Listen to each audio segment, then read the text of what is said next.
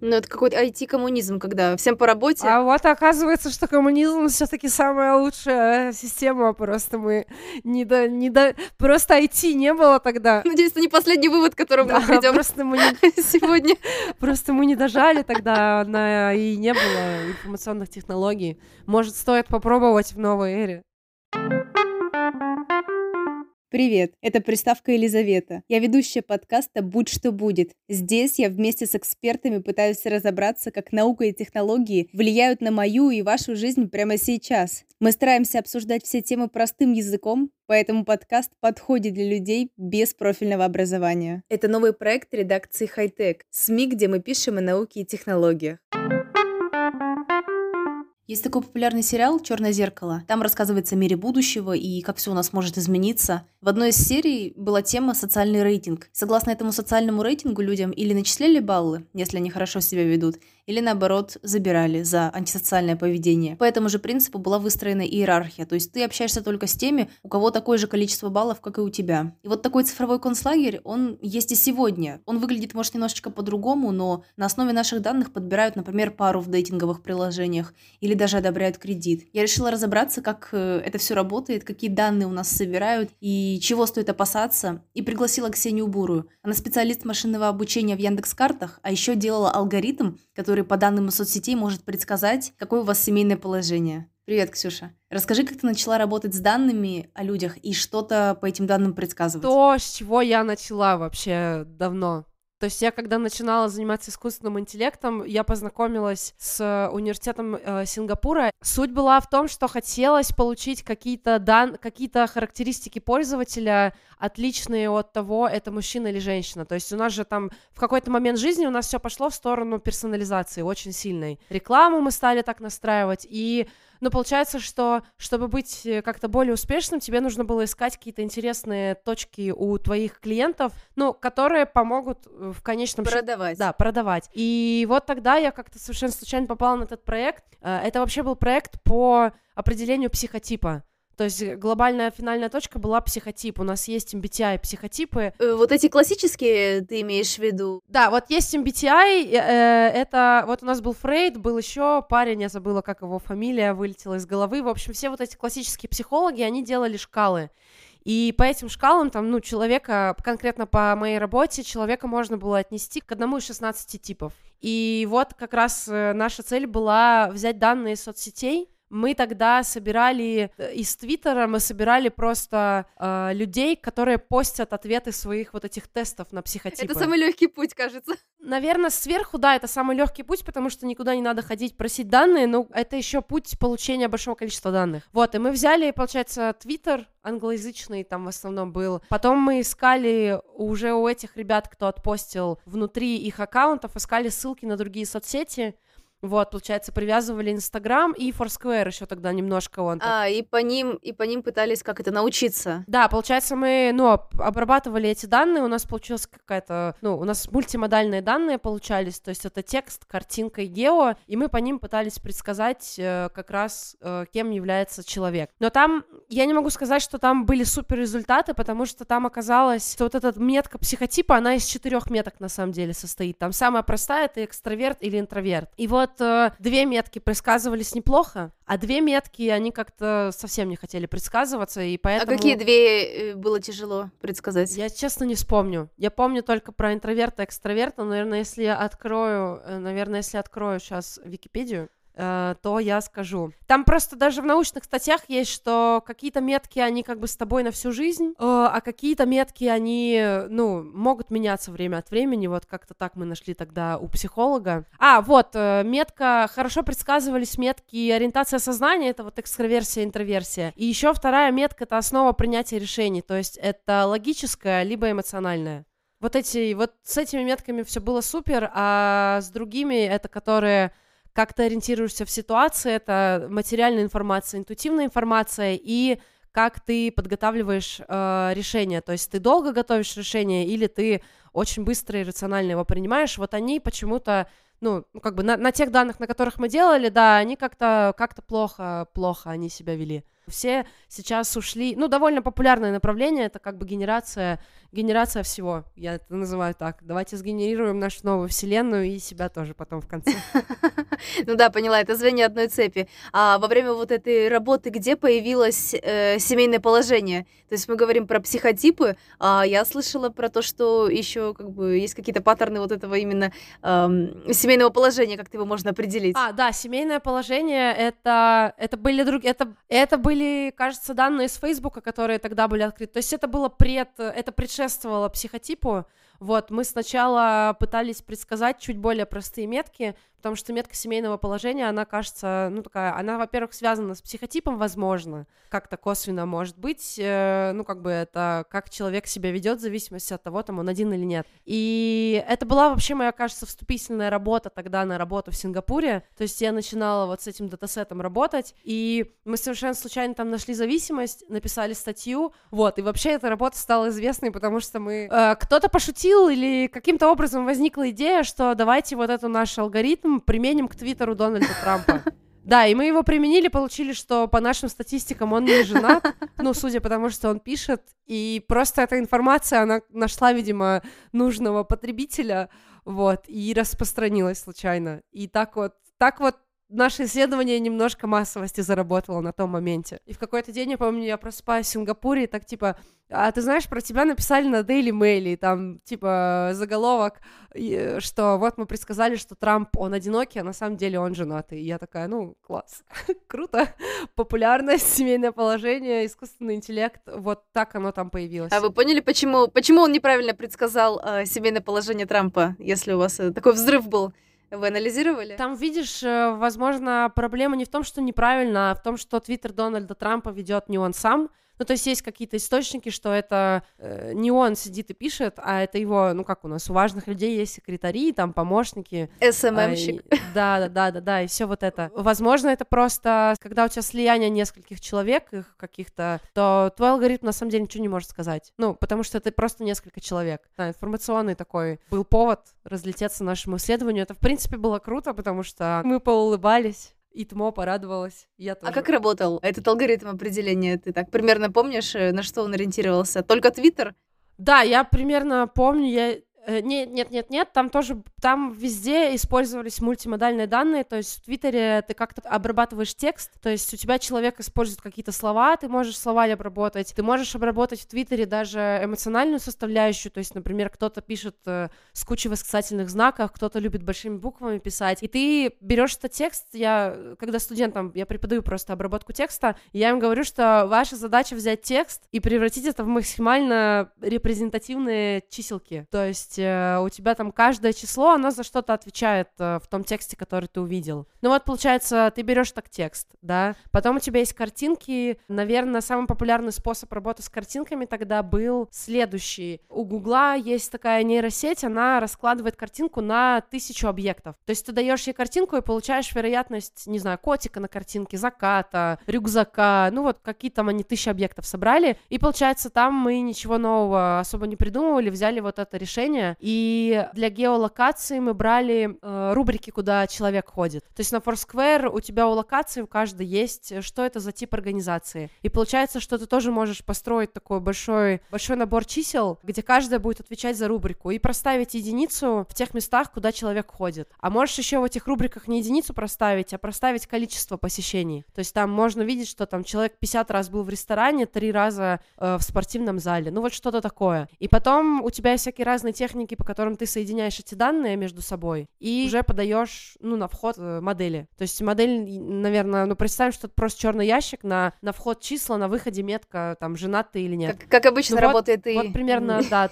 Никогда не знаешь, что он тебе выдаст. Да, именно так. Это было вот так примерно сделано. А какие-то прикольные корреляции были, которые ты для себя обратила внимание? Слушай, они были, но я уже не вспомню их. Что-то мы писали, да, в статье, но я уже, честно, не вспомню, наверное, их. Э... А ты не применяла этот алгоритм, не знаю, там на своих друзьях, на себе? Там была проблема, что поскольку это был Сингапур, а, все все было там, да, очень зависит от языка. То есть, когда ты работаешь с английским, ты работаешь с английским. Ну, если ты берешь текстовые данные, поэтому э, на друзьях это было не применить, потому что друзья говорят по-русски и пишут по-русски. А у нас работа была про английский. Но я недавно видела в новостях что у нас в России завели что-то подобное, что уже хотят определять твой психотип и вообще твое эмоциональное состояние как раз-таки по соцсетям. Я порадовалась погрустила, что меня не позвали туда, вот, но, то есть уже что-то делается у нас, я так понимаю, и в более каких-то правительственных органах, я не знаю, я так это называю, Потому что это какой-то такой грант правительственного характера, так был. Ну да, конечно, все хотят проанализировать всех. Но тут уже дело просто шло не про то, чтобы проанализировать, как я понимаю, чтобы что-то продать, а это уже что для меня это в новости было что-то близко к Китаю, типа проанализировать, чтобы что-то понять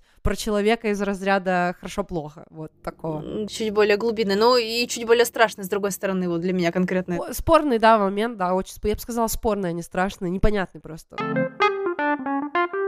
Насколько ты вообще вопрос это изучала именно э, какой-то корреляции поведения человека и его там, не знаю, каких данных каких-то о нем? Вот именно китайская эта история про, я это называю цифровой концлагерь. Ты с ней как-то столкнулась, как-то ты ее для себя анализировала? Ну, смотри, можно зайти в этом вопросе со следующей стороны. Я в свое время три года работала ВКонтакте. Там в какой-то момент я попала в команду рекламы. И весь глобально мы можем э, понять, вообще работает это все или нет на рекламе. Потому что у нас сейчас все такие решения, которые, ну, производятся в больших масштабах, они для того, чтобы люди кликали на рекламу. И, соответственно, я себя в этом, ну, не убеждаю, я просто говорю себе, что если у людей получается растить метрики рекламы, значит, все-таки слишком много про нас есть информации, которая выдает э, какие-то, ну, может быть, не явно выраженные, но реально банальные вещи. Потому что люди продолжают покупать рекламу, потому что конверсии там кликов растут, существуют специалисты, которые помогают это настраивать, и, например, внутри там корпорации ведется огромная работа по тому, как ты представляешь своего пользователя.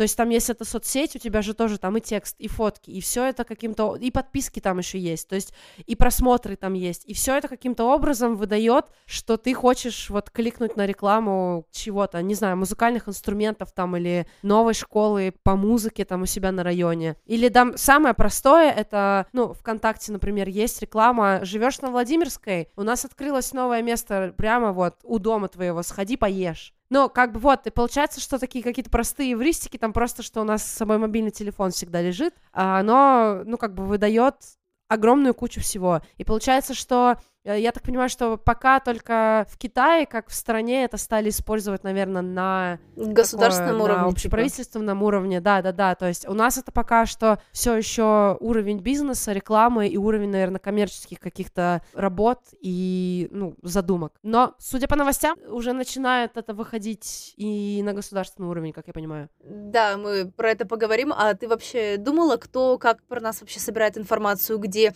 ты как-то может сама это контролируешь или это контролировать вообще невозможно. Ну вот из последнего, что я всегда привожу в пример, компания Apple выпустила в приложениях такую штуку, попросить приложение не отслеживать информацию про тебя. Насколько я знаю, это реально работает, это реально портит жизнь тем, кто э, в приложении собирал много данных, которые как раз-таки помогали им, э, ну, что-то про тебя собирать. А, То вау. Есть... То есть это не манипуляция. Да, это, это работает, э, потому что я помню какую-то проблему на уровне того, что чтобы тебе персонализировать рекламу, тебе, нуж, ну, тебе нужны данные, то есть тебе нужно топливо, на основе которого ты будешь это делать. Как только пользователи отключают эту персонализацию, у тебя нет, э, у тебя уменьшаются шансы угадать, что ему нужно. Вот, они и так невелики, но какие-то, а так совершенно они отключены. Вот геолокация, да, популярный такой сервис, по которому легко отслеживать. Лично я э, всегда ставлю, там, если мне нужны какие-то приложения, Яндекс карты, там, например, Google карты, любые карты, что я хочу, чтобы оно отслеживало только когда я ими пользуюсь. То есть я не хочу, чтобы приложение отследило весь мой путь от дома там до...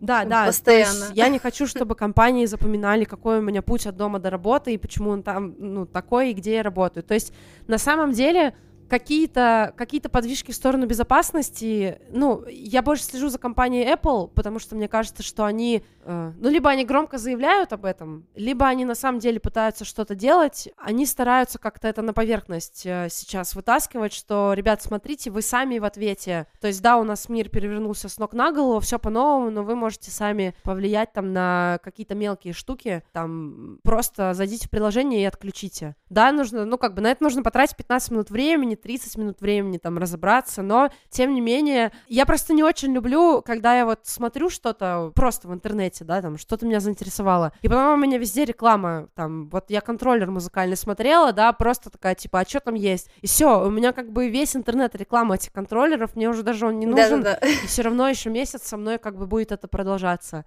Или я не очень люблю, когда там трекают мою геолокацию, там вот сейчас даже в браузере, когда ты в компьютере где-то что-то смотришь, ты можешь нажать «не отслеживать», ты можешь все. Просто у нас же как, у нас люди недовольны тем, что за ними следят, но при этом, мне кажется, большинство людей не хочет, де... ну, мы привыкли, что у нас все по кнопке, ну, вот этот идеальный мир. Грубо говоря, что мы заходим на сайт, сайт уже знает, куда нам доставить наш товар, и мы такие заказать, и товар через час у нас. Потом такие, ой, небезопасно. А чтобы этого не было, нам нужно как бы зайти на сайт, разобраться с этим, там что-то отключить, ввести свой адрес потом.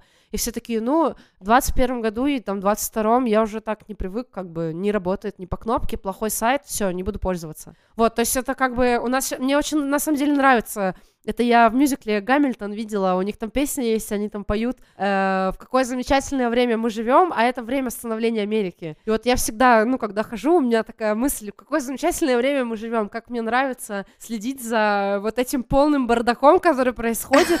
Ну, то, что технологии вот это все полностью перевернули, и мы такие, ну, как бы круто, но не до конца. Но как бы плохо, или, да, и типа фиг знает, фиг знает там, а как, а как с этим жить нам вообще, и надо ли нам это все было, вот, и я поэтому всегда всегда в восторге. Ну, типа, правил нету, то есть, что отслеживать, что не отслеживать. Ну, то есть, если у меня приложение просит номер телефона, я такая, ага, блин, а может лучше там, типа, почта? Ну, я всегда, когда у меня что-то приложение просит, пытаюсь понять вообще, в каком виде оно может это использовать. Ну, и поскольку я, видишь, я работала в соцсетях, ну, и продолжаю Яндекс тоже что-то типа соцсеть, только чуть-чуть в другом, э, я как бы начинаю вот это вот у меня мышление, ну, так, зачем вообще программист, там, какую модель он тренирует, если получит мой номер телефона, так, он получит моих друзей, значит, там он построит граф, и я такая, нет, я в основном, ну, как бы стараюсь не делиться ничем, потому что... А это возможно? Но э, внешне выглядит, что да, по крайней мере, в продуктах компании Apple это не скрытая реклама, я просто знакома только вот с ними. Ну, то есть, скорее всего, э, мне просто кажется, что у Гугла там тоже вся инфраструктура завязана на то, что мы делимся с ними данными, вот, там Конечно, же... то есть как вообще можно не делиться? Там, не знаю, какие приложения вот можно взять, которые точно у тебя вот спросят номер телефона? Номер телефона практически везде сейчас нужен. Но для этого я завела вторую сим-карту. Это ну, другой есть, уровень. Э, ну, то есть, да, на самом деле, как-то села, подумала, что вот же есть интернет, это как мета-мир, да, какой-то виртуальный, и зачем мне туда вообще свои данные пихать, э, какие-то настоящие, если там я только оставлю номер телефона, мне уже позвонят три раза потом. Что можно для этого, на самом деле, для этого мира, как это, карта для мира, знаешь, иметь отдельную карту, да, я завела отдельную симку и завела даже отдельный ящик, то есть есть вот, например, у нас почта Gmail, да, популярна, есть всякие безопасные почты, там, Proton Mail, например, и я для каких-то супер важных вещей, вот, где я хочу быть полностью анонимной, они не просят, кстати, никакой инфы, или, ну, короче, полностью анонимной, где я хочу быть, я завела вот, как бы, такие сервисы, но это довольно накладно, опять же, говоря про... Ну вот да, как бы, хочется сказать, рубрика лайфхаки от Ксении Буры, заведите себе э, новую сим-карту. Накладные э, лайфхаки. заведите себе почту отдельную. Это геморрой, да, но это геморрой как бы во имя безопасности. Ну, то есть это геморрой во имя спокойствия, там меня называют так. Возможно, что-то и сделают. Ты просто никогда не, не будешь знать, с какой стороны тебя в это привлекут. А, вот, поэтому я решила завести себе вторую симку, да. Это было как бы такое... Сознательное решение. А сознательное, да, взрослое решение. Когда, когда повзрослел. А то годами с одной сим-картой, с одной почтой. Джимейловской, кстати говоря. Ну хорошо, ну знаешь, кто-то на Mail.ru, там кто-то на Рамблере недавно у меня подруга на почте была, я такая, ого вот эта вот история с Китаем, я только слышала про... Вообще до всей этой темы, когда я начала изучать, слышала только про вот этот информационный концлагерь, про уйгуров. Уйгуры — это такой народ, который живет в Китае. И для них там построили тюрьмы-воспитательные лагеря, где за всеми следят и начисляют баллы за хорошее поведение, ну и забирают за плохое поведение. Это такая так называемая система социального кредита. Но когда я начала разбираться, я услышала вообще потрясающее. То есть система какого-то сбора данных, она есть на государственном уровне и у, и у самих граждан Китая. Там есть компания Alipay, которая данные с платежей, с транзакций, такси, доставки, движимое, недвижимое имущество собирает и выдает кредиты на основе этой информации людям или не выдает, как благонадежным, неблагонадежным. Что ты об этом думаешь? Где-то ты про такое слышала еще? Я, да, я же жила в Сингапуре. Слушай, подожди, ты в Сингапуре жила, это же офигенно. У тебя есть такая информация. Да, я как раз-таки там э, столкнулась. Вот у них там WeChat, WePay, Uh, я там столкнулась, что у них совершенно своя экосистема, и внутри нее как раз uh, вообще все. Ты вызываешь такси внутри нее, платишь, общаешься, можешь купить билеты в кино с помощью нее, то есть ты как бы в ней существуешь там внутри. Вообще говоря, это очень удобно. Ну, это же прекрасно, когда Ну, это ты... типа такой российский Сбербанк. Да, у нас вообще же в России все пошли по пути супер... Это суперап вообще называется, там на языке вот корпорации. Все же стали в какой-то момент и Сбербанк, и Яндекс, и ВК, вообще все стали делать суперапы. Потому что довольно круто, когда у тебя пользователь внутри одной экосистемы крутится, ты его все нужды закрываешь, вот, ну и какие-то плюшки ему даешь, там, я не знаю, бонусные баллы, и он ими заказывает покупки, оплачивает. Вот, и там, но я в первый раз, конечно, я когда была в Сингапуре, еще в России это не дошло до России, то есть мы пока просто жили там в мире заплатить в Сбербанке. Это какой год? Это 2016-17, куда-то туда. Но мы еще жили пока что там, вот у нас ВК для фоточек, Инстаграм для фоточек, там еще, помню, даже мы чекинились, то есть, э, и это стало только потом приходить. А, мне кажется, что у этого есть плюсы. Потому что, э, например, есть очень много людей, которые любят брать кредиты. Потому что они одним кредитом закрывают другой кредит, потому что они не умеют э, жить э, по средствам, потому что они больше любят развлекаться, чем работать. Ты можешь таких людей отслеживать, во-первых. Во-вторых, если это у тебя большая экосистема и в нее вмешано еще государство, это ванильная далекая мечта, ты можешь пробовать таких людей обеспечивать какой-то работой да, потому что ты видишь, что у тебя чувак, он не справляется, грубо говоря, как, например, в университетах, э, ну вот я в ЭТМО, в ЭТМО очень хорошая информационная система, да, но там э, шла речь про то, что ты можешь трекать, когда чувак приходит в общагу, в универ, там, как он пробивает пропуск, ну вот это все, это же тоже в каком-то смысле, ну, цифровой лагерь, да, то есть ты там внутри в системе твой каждый шаг трекают, да, но с другой стороны, если на это посмотреть, там даже с точки зрения образования, да, пока уберем кредиты, э, куча студентов приходят в университеты, они совершенно не понимают, что они там делают, да, их туда привели родители, они начинают как бы немножко съезжать. И вообще говоря, университету было бы хорошо их э, поддерживать на первом этапе, а не когда ты увидел, что у тебя нету студента полгода. Все, он за полгода как бы все. А так, э, благодаря вот этому цифровому концлагерю, который ты там устроил, ты можешь, ну, тут же как бы есть э, кнут и пряник, да, то есть э, каких-то, в каких-то моментах люди просто кнут применяют, да, и, не знаю, там, э, применяют какие-то насильственные там действия или там действия по лишению свободы, а ты можешь поддерживать таких людей и, по крайней мере, узнавать, в чем их проблема. Я читала лекцию просто в ИТМО про выгорание. Туда пришли студенты, и такая общая тема была, что ну, мы поступили в университет, потому что родители хотели. Мы не можем его бросить, но нам не нравится. Мы не знаем, что делать вообще в такой ситуации. Вот, и ты им говоришь, что, ребят, в деканате, ну, работают люди, которые могут вас поддержать на самом деле, если вы придете не через полгода после того, как вы проблему осознали, а если вы придете, поговорите, скажете, что вот, может, ну там, давайте подумаем, там, мне нравится вот это или то. Поэтому я вижу, да, у такой системы как раз-таки, ну, вот эти вот прекрасные плюсы, но тут тоже, поскольку это все новое, не всегда непонятно, когда ты перегибаешь палку. И еще там непонятные моменты, когда ты должен уже вот как-то на крючок брать э, людей. Ну, то есть там не всегда понятны моменты, когда человек слетает. И если возвращаться выше в систему, там, где люди платят уже, то есть там какие-то более, взро... ну, Платежи, платежеспособных. Там, где, да, вступают в жизнь какие-то взрослые у тебя ответственность, атрибуты, а, там все то же самое. Но ведь с точки зрения государства, вот, ну, я так смотрю, мне кажется, корпорации сейчас во многом делают продукты для богатых людей. Это продукты для людей, которые что-то потребляют, да, и это какое-то, на самом деле, такой маленькая прослойка людей, это люди, которые сейчас у нас, которые там стали работать в IT, в общем, люди, которые научились делать бизнес, но это не основная масса людей. Основная масса людей все еще думает, как бы мне заработать денег, чтобы еду купить и за квартиру заплатить вовремя. Это вот то, что мы имеем реальность, да, и, ну, они начинают там брать кредит, кредиты, а потом они начинают там, не знаю, ну я бы еще и разлегся, да ладно. Ну, как бы становится все такое очень вязкое, и этим бы людям предложить какую-то работу, которая была бы им под силу посредством, ну, как-то как бы их поддержала. И конкретно сейчас у нас нет инструмента же, который может, во-первых, таких людей найти, нет инструмента, который может, ну, что-то им предложить. Вот, поэтому это плюс цифрового концлагеря, как мы это называем. Ты можешь начать закрывать минусы, которые у тебя есть в системе, их очень много. У тебя уже есть мысли, я так понимаю, сделать какой-то это э, HR 2.0, э, дадим всем работу.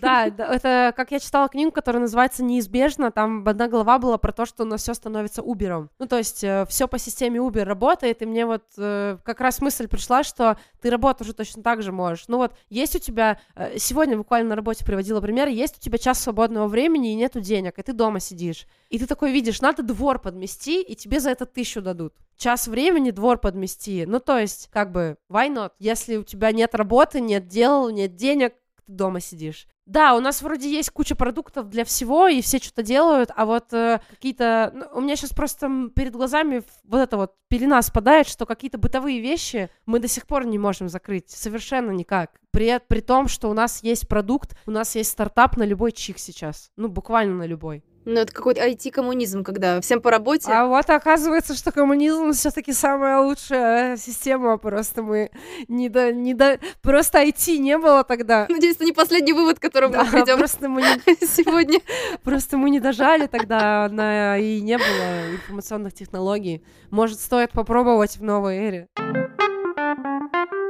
Ты вот пару минут назад говорила, что тяжело не перегнуть, а тебе кажется, когда перегибают. То есть вот что такое перегиб во всем этом процессе сбора данных? Перегиб — это когда начинает нарушаться свобода слова, мыслей, каких-то действий людей. Вот это перегиб. Но, опять же, это перегиб, видишь, тут очень важно, в общем, кто управляет, и я считаю, что когда человек управляет чем-то, да, он не может быть э, абсолютно э, для всех честным. И я очень люблю там 1984 э, произведение. Мне очень оно нравится концовкой, что концовка там, она как бы провальная. То есть человек боролся, но он не доборолся, да, потому что ему казалось, что кто-то нечестен с ним, там, да, как-то система, короче, вроде идеальная система, в его голове она оказалась сломанной на самом деле. Так и здесь, какую систему ты не строй, э, всегда же будут недовольные люди, и тут, наверное, ну, как в моей голове вот это ты, возможно, должен решить как-то большинством, либо заставить большинство думать, как ты хочешь. Ну, то есть, что большинство должно согласиться, что конкретно набор действий А, Б и С — это не нарушение свободы слова, да,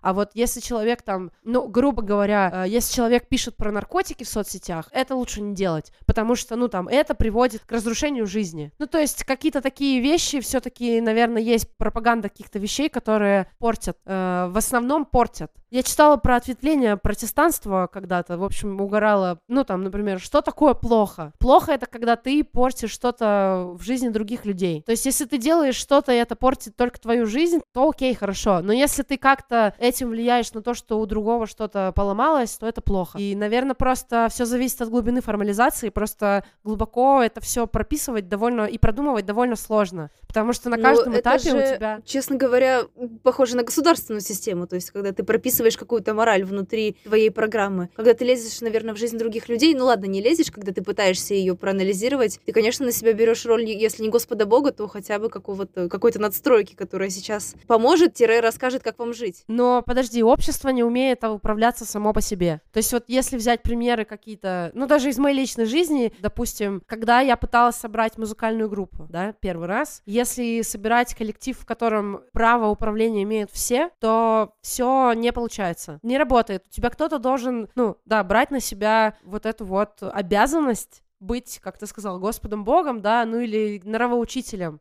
Э, это либо нужно совсем менять мораль людей, и это нужно делать, не знаю, с колыбели самой.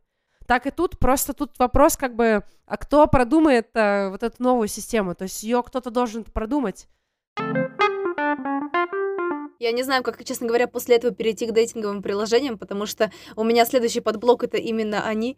Э, а, ну, можем просто кардинально сменить Можем тему. просто как это, да, развернуться спиной. Для меня просто что было самое ценное, э, самое удивительное, это то, что дейтинговые приложения составляют э, рейтинг пользователей и на основе этого рейтинга ранжируют, кому мы попадаемся. То есть вот фактически это как, не знаю, как такая маленькая Москва, то есть с кем-то ты точно никогда не встретишься. А кого-то тебе вот там подсунут пять раз на дню. Ну, это практически как в жизни, когда стала, как называется, взрослеть, то есть, когда там я стала попадать в разные совершенно общества в городе или знакомиться с разными людьми, ну, я тоже поняла, что первое, как мы разделяемся, это материально, то есть вот у нас есть какие-то явно материальные слои в нашем обществе, и люди общаются друг с другом, и там вся прослойка примерно одинаково финансово по возможностям. То есть особо бедный человек редко попадает к очень богатым, ну, потому что там он просто не может себе обеспечить попадание. Это как когда я в Сингапуре жила, там, в принципе, было то же самое. Я видела там большую прослойку русских девчонок, но я не могла с ними тусить, потому что их одна вечеринка в кинотеатре стоила 40 долларов. я такая, ого, но это, если честно, большая часть денег, на которые я живу там.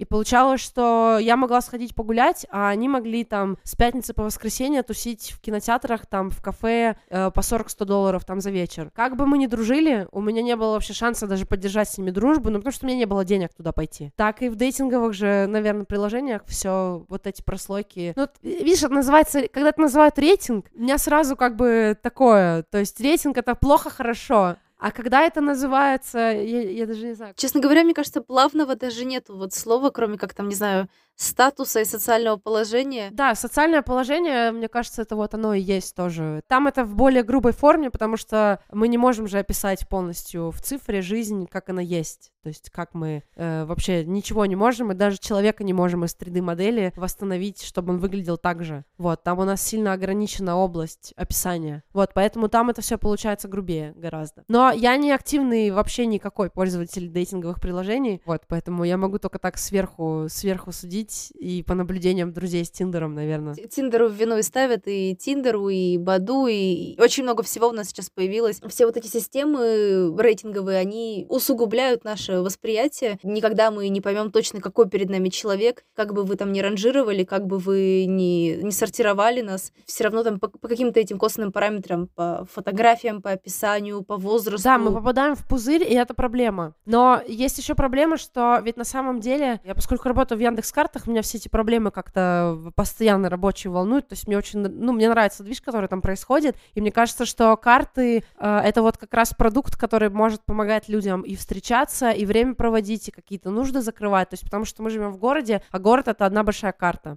И я недавно думала, что у нас же ведь нету... Ну, то есть нам нравится встречаться с себе подобными, с людьми со схожими либо совершенно противоположными интересами, да, чтобы у нас было за что зацепиться. Но, опять же, у нас пока никто не сделал хороший продукт, где мы можем найти вот свое комьюнити, как это модно сейчас называть, э, где мы можем понять, вот люди, они как я, да, они ходят куда? Они ходят в какие места в городе там. Э, хорошо, если у нас есть какие-то друзья, которые нам могут как-то сориентировать, а вот если ты там один или приезжаешь там в город и не знаешь, как там, куда себя деть, у нас до сих пор не закрыта эта потребность. То есть дейтинговые приложения, они пытаются закрыть это один на один, как бы создать ячейку пары. Но глобально мы еще, у нас же есть, кроме пары, очень много контекстов других. То есть я вот заметила, что э, в разговорах, э, у нас вообще есть такое смещение, особенно в разговорах там с ну, нашими родителями, что, ну вот у тебя есть семья, семья — это ячейка, которую ты вот создаешь, и ты вот, короче, с ней всегда. И вот очень важно, что ты всегда в ней внутри но, ну, там, глядя на то, как сейчас живет там общество вокруг меня, никто не хочет замыкаться на паре. Все хотят находить себе место, куда ты можешь приходить, знакомиться и, ну, получать какой-то, как это, полный спектр общения. С одним ты обсудил одно, с другим ты потанцевал, что-то еще, сходил, по погулял э, и пришел домой там к своей паре, допустим. Ну, либо в силу рейтинга, либо в силу того, что ты, когда пытаешься определить как раз похожесть людей, ты по ту сторону продукта, тебе нужно принять, на самом деле, очень много решений грубых, которые, ну вот, потом приведут к жалобам. Что такое комьюнити в городе? Как его создать? Как направлять людей? А правда ли, что мы будем направлять их там по нужным каким-то, ну, направлениям вот именно того, как это в городе происходит? Я читала исследование, что у Лондона есть прям городские исследования. У них, я так понимаю, на, на субкультуры очень сильно город разделен. Вообще так всегда было. У них есть прям аналитика именно в каких районах какие субкультуры живут. То есть у них вот как раз-таки этот вопрос решается там на, на каком-то правительственном городском уровне. Вот у них как-то так классно это все организовано. И это на самом деле же идеально и есть, что когда ты можешь... Ну, тебе не, нам никогда не нужно много разного. У нас сейчас все в мире, мы ушли, что э, надо огромный выбор всего давать, а ведь на самом деле нам нужно просто найти свое как можно быстрее, и мы в этом своем готовы там крутиться, ну, как мы со своим человеком в паре готовы всю жизнь, грубо говоря, прожить, так и мы в своей субкультуре готовы а с точки зрения данных, Баду, Тиндер это абсолютное зло, то есть ты там им выдаешь же, ну вот сколько ты им информации выдаешь, так-то очень прилично. Возраст, имя, в луч... ну там, в лучшем случае, интересы твои, фотография, не знаю, там они или почту, или номер телефона тоже они, конечно, попросят при регистрации. И не будем забывать про переписку в таких компаниях. Мне кажется, что... Ну, то есть, я, я не, не могу сказать, что я на 100% уверена, но кажется, что переписка, даже если ее не читают там люди, которые это разрабатывают, аналитика переписки очень много может про тебя сказать. Но тут опять же, я не могу сказать, что это зло, потому что, ну, представь, вот ты совершенно одинокий человек, и есть у тебя... У тебя, конечно, есть выбор пойти куда-то и очень-очень как-то проявить силу и познакомиться с людьми. А можешь взять телефон, открыть приложение, и там оно, допустим, предложит тебе такого же стеснительного и одинокого, как ты, да, и, ну, как бы вам будет неловко и как бы странно вместе, но при этом, ну, как бы ты найдешь человека, который похоже на тебя, ну, как бы думает, и тебе будет с чего начать. То есть ты начнешь какое-то социальный, э, социальное движение там в мир социальных связей. Ну или, например, мне как бы нравится пример, что нам не всем нужны отношения, и кому-то, например, нужен легкий секс. Тяжелый ну, не легкий секс, а просто кому-то нужен секс, да, в этой жизни. Просто да, просто без обязательств ты хочешь где-то найти. Видишь, я не, не считаю, что ничего из этого зло. Это зло, когда мы перестаем просто отключаем мозг и сами не... Ну, как мы хотим, чтобы все за нас решили часто в жизни.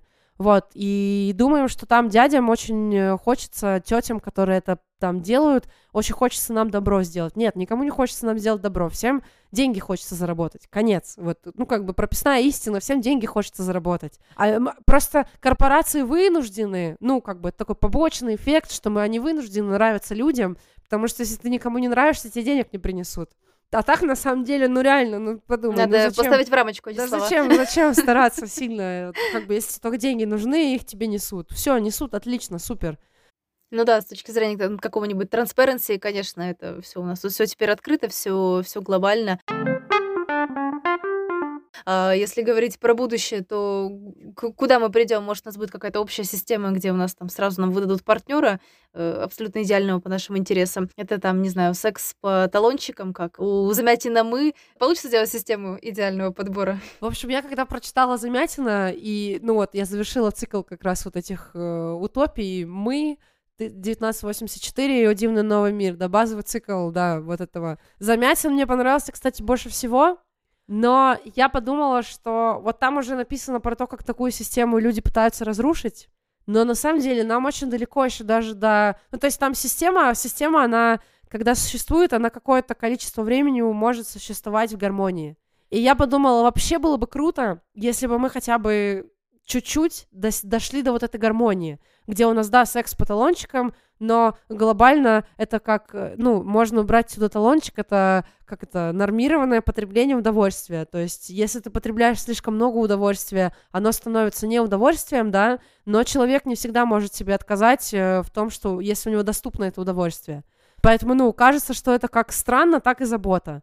Или, да, или, например, как э, вот по дивному новому миру сериал сняли, э, Netflix, по-моему, снял, и там у них вот это альфа, бета, гамма, да, и то, что ты не можешь выбирать себе э, партнеров там из другой касты, да.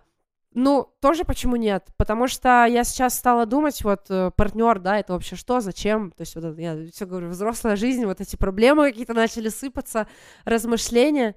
Да, я, я когда думаю, я сейчас начинаю понимать, что, ну, партнер это для общего развития, да, то есть, э, конечно, есть примеры, где хочется там людям иметь партнера, который которого они чему-то учат, там, или как-то он, они явно понимают, что он в каких-то местах слабее, чем они, или он нуждается больше, чем они. Но глобально, если ты как бы просто в таком, в разуме находишься, тебе хочется с собой человека иметь, чтобы вы с ним как-то одинаково развивались. А вы одинаково развиваетесь, когда у вас, ну, опять же мы возвращаемся, когда у вас примерно одинаковый доход, одинаковая ценность денег, когда вы даете себе примерно одинаковую ценность, там, когда вы, и самое главное, когда вы готовы брать на себя одинаковую ответственность потому что, ну, вам-то нужно как-то вот соединяться. И здесь мы опять приходим к тому, что это люди из, ну, из одинаковой касты с тобой. И вот мы приходим к этому дивному новому миру, и если бы мы до него дошли и попробовали, как это, мне было бы интересно, ну, узнать. Ну, то есть тебе кажется, что это можно посчитать? Да, всё? да, да. Я вообще думаю, что все можно формализовать. Вот, э, особенно после того, как я Замятина посчитала, у них там вообще, у него просто формализация головного Ну, то есть мозга. секс под лунчиком внутри касты, там, гамма. Да, да, да. А по воскресеньям крафтовое пиво. Кайф. Да. Приглашайте меня. С чего бы ты начала? Что, какую бы ты систему придумала в России, если бы у тебя была возможность, не надо было бы денег, э, что-нибудь хорошее для людей? Как можно было бы все это все оформить? Круто. Я хочу Uber для коммунальных служб. Я хочу, чтобы было лучше жить. Вот мы все говорим про сообщество. Вот я хочу узнать, что такое сообщество на самом деле, потому что я как человек и ребенок интернета уже в какой-то мере. Я все еще не знаю, каково это, когда ты живешь во дворе, знаешь людей, ты не боишься их, ты улыбаешься им, и когда ты можешь быть полезен там, где ты живешь. Например, если ты играешь музыку, то соседи сверху узнают, что с тобой можно оставить на час ребенка, все счастливы, ты помог. Вот это моя, наверное, мечта сейчас, чтобы что-то такое появилось, и мы наконец стали видеть людей, рядом с которыми мы существуем, а не видеть людей в интернетах Вау. не настоящих. Это как какая-то, это, не кухня на районе, как это назвать? Э, Дружба на районе. Дружба на районе. Нормально, вообще отличное название для, для этого, да. Приглашайте в нейминг. Да, хорошо, хорошо. Это мечта, где как бы ты должен начинать себя. Я когда жила, я жила у Смольного, и там видно было, что это район, где очень много маленьких детей у меня в доме тоже. И если честно, я так не набралась смелости просто дома повесить объявление, поиграю с вашим ребенком в синтезатор. То есть я уже как бы зрела с этой идеей, и я подумала, да, это клево, у меня детский сад во дворе, ну как бы у меня есть все. Но мне настолько сложно было переступить вот это вот, как это, социальный порог какой-то, да, что я не привыкла когда так, совершенно. Я не то чтобы себя очень корю за это, я как бы понимаю, что там до, до всего нужно просто долго идти, да, и все время надо начинать Ну да, там то как-то себя. долж- должно какое-то приложение у нас появиться, и мы в нем как-то вот это вот будем там видеть иконки, фамилии, имена, интересы. Еще можно будет там знакомиться, заказывать еду, И такси искать себе мужа. Из соседней квартиры, чтобы недалеко и было платить ходить. по кредиту. Блин, вау, Ксюша, спасибо тебе большое за этот разговор. Ну, еще такой вывод, что не все то зло, что злом кажется. И на самом деле все зло контролируется нами и превращается в добро тоже нами. Вот просто нужно приложить чуть больше усилий, чем ни- ни- никаких. Это был подкаст «Будь что будет», новый проект редакции «Хайтек», СМИ, где мы пишем о науке и технологиях. Спасибо всем, что послушали наш подкаст. Если он вам понравился, оставьте нам, пожалуйста, комментарий или задайте вопрос, мы постараемся на него ответить. А если у вас есть идеи для новых выпусков, критика или личные вопросы, отправьте их на почту редакции. Вы можете найти ее на нашем официальном сайте hightech.fm. Этот подкаст будет выходить раз в две недели по средам. Услышимся в следующем выпуске. Пока. Thank you.